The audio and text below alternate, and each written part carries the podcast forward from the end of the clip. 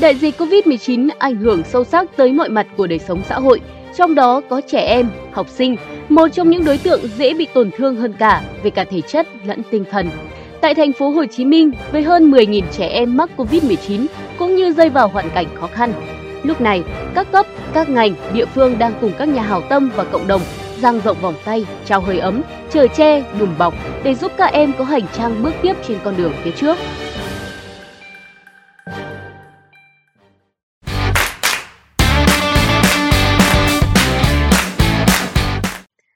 1.500 học sinh ở thành phố Hồ Chí Minh mồ côi cha, mẹ hoặc cả cha lẫn mẹ do đại dịch Covid-19. Con số này được Sở Giáo dục và Đào tạo thành phố công bố đầu năm học mới, khiến cho nhiều người đau xót.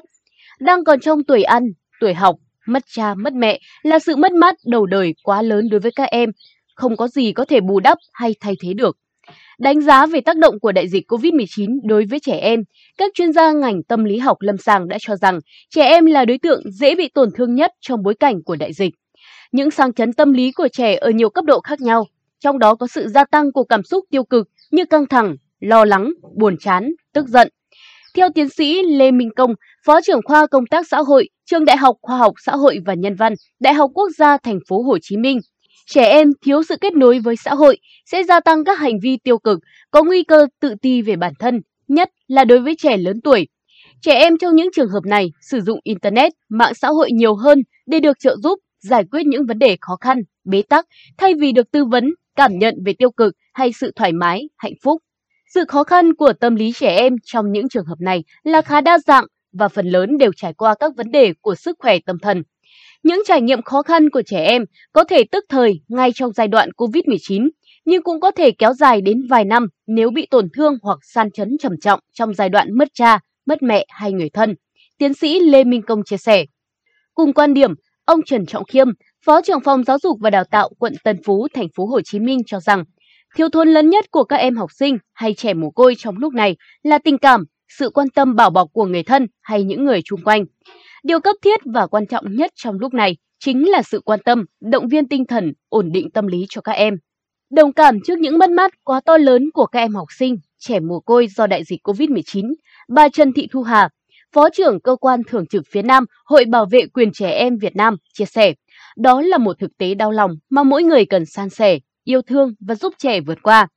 Ba điều đau khổ nhất của đời người là mất con lúc tuổi già, mất bạn đời tuổi trung niên và mồ côi khi còn nhỏ. Dẫu dịch bệnh mang lại nhiều khó khăn, nhưng nghĩ đến những đứa trẻ mất cha, mất mẹ, cuộc sống sẽ thiệt thòi rất nhiều và nỗi đau đó sẽ khó vơi trong tương lai gần, bà Hà cho biết. Do đó, việc đặc biệt quan tâm, chăm sóc trẻ là điều cần làm bây giờ và thường xuyên để bù đắp phần nào vết thương về tinh thần và cả vật chất cho trẻ mồ côi. Theo bà Hà, việc của những người thân còn lại là dành thời gian lắng nghe và chia sẻ với trẻ, Hãy chuẩn bị thật kỹ để nói cho trẻ hiểu về nỗi mất mát mà các em đang trải qua. Tuy nhiên, cách thức chia sẻ cũng cần phải thật phù hợp để trẻ không thấy quá khủng hoảng khi trải qua những sự mất mát này.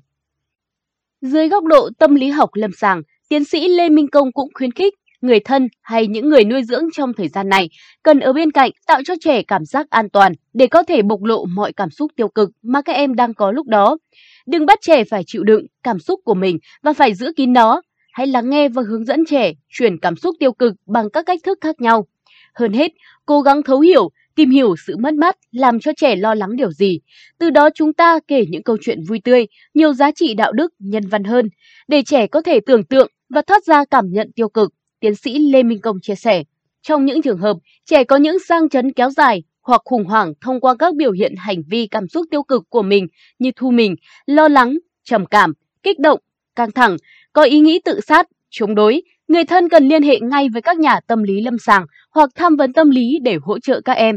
Tiến sĩ Lê Minh Công cũng khuyến nghị về lâu dài cũng rất cần sự chung tay từ cộng đồng, xã hội để động viên, hỗ trợ khuyến khích trẻ tích cực tham gia các hoạt động, sinh hoạt, học tập, làm những điều có ích cho cộng đồng, xã hội. Hôm ngày 26 tháng 9, Quỹ Nhi đồng Liên Hợp Quốc UNICEF tại Việt Nam đã ra thông cáo báo chí cho biết bà Rana Flower, Trường đại diện UNICEF tại Việt Nam bày tỏ sự đánh giá cao trước việc mới đây, Bộ Lao động Thương binh và Xã hội đã ra văn bản hướng dẫn đề nghị các tỉnh, thành phố ưu tiên chăm sóc thay thế dựa vào gia đình và cộng đồng cho trẻ em mồ côi do đại dịch COVID-19. Trong thông cáo báo chí, Barana Flower khẳng định UNICEF cùng với chính phủ, nhân dân Việt Nam bày tỏ sự quan tâm sâu sắc và mong muốn được hỗ trợ nhiều nhất cho hơn 1.500 trẻ em ở thành phố Hồ Chí Minh bị mất cha mẹ do đại dịch COVID-19. Con số này dự kiến có thể nhiều hơn khi có thêm các thông tin từ các tỉnh, thành phố khác.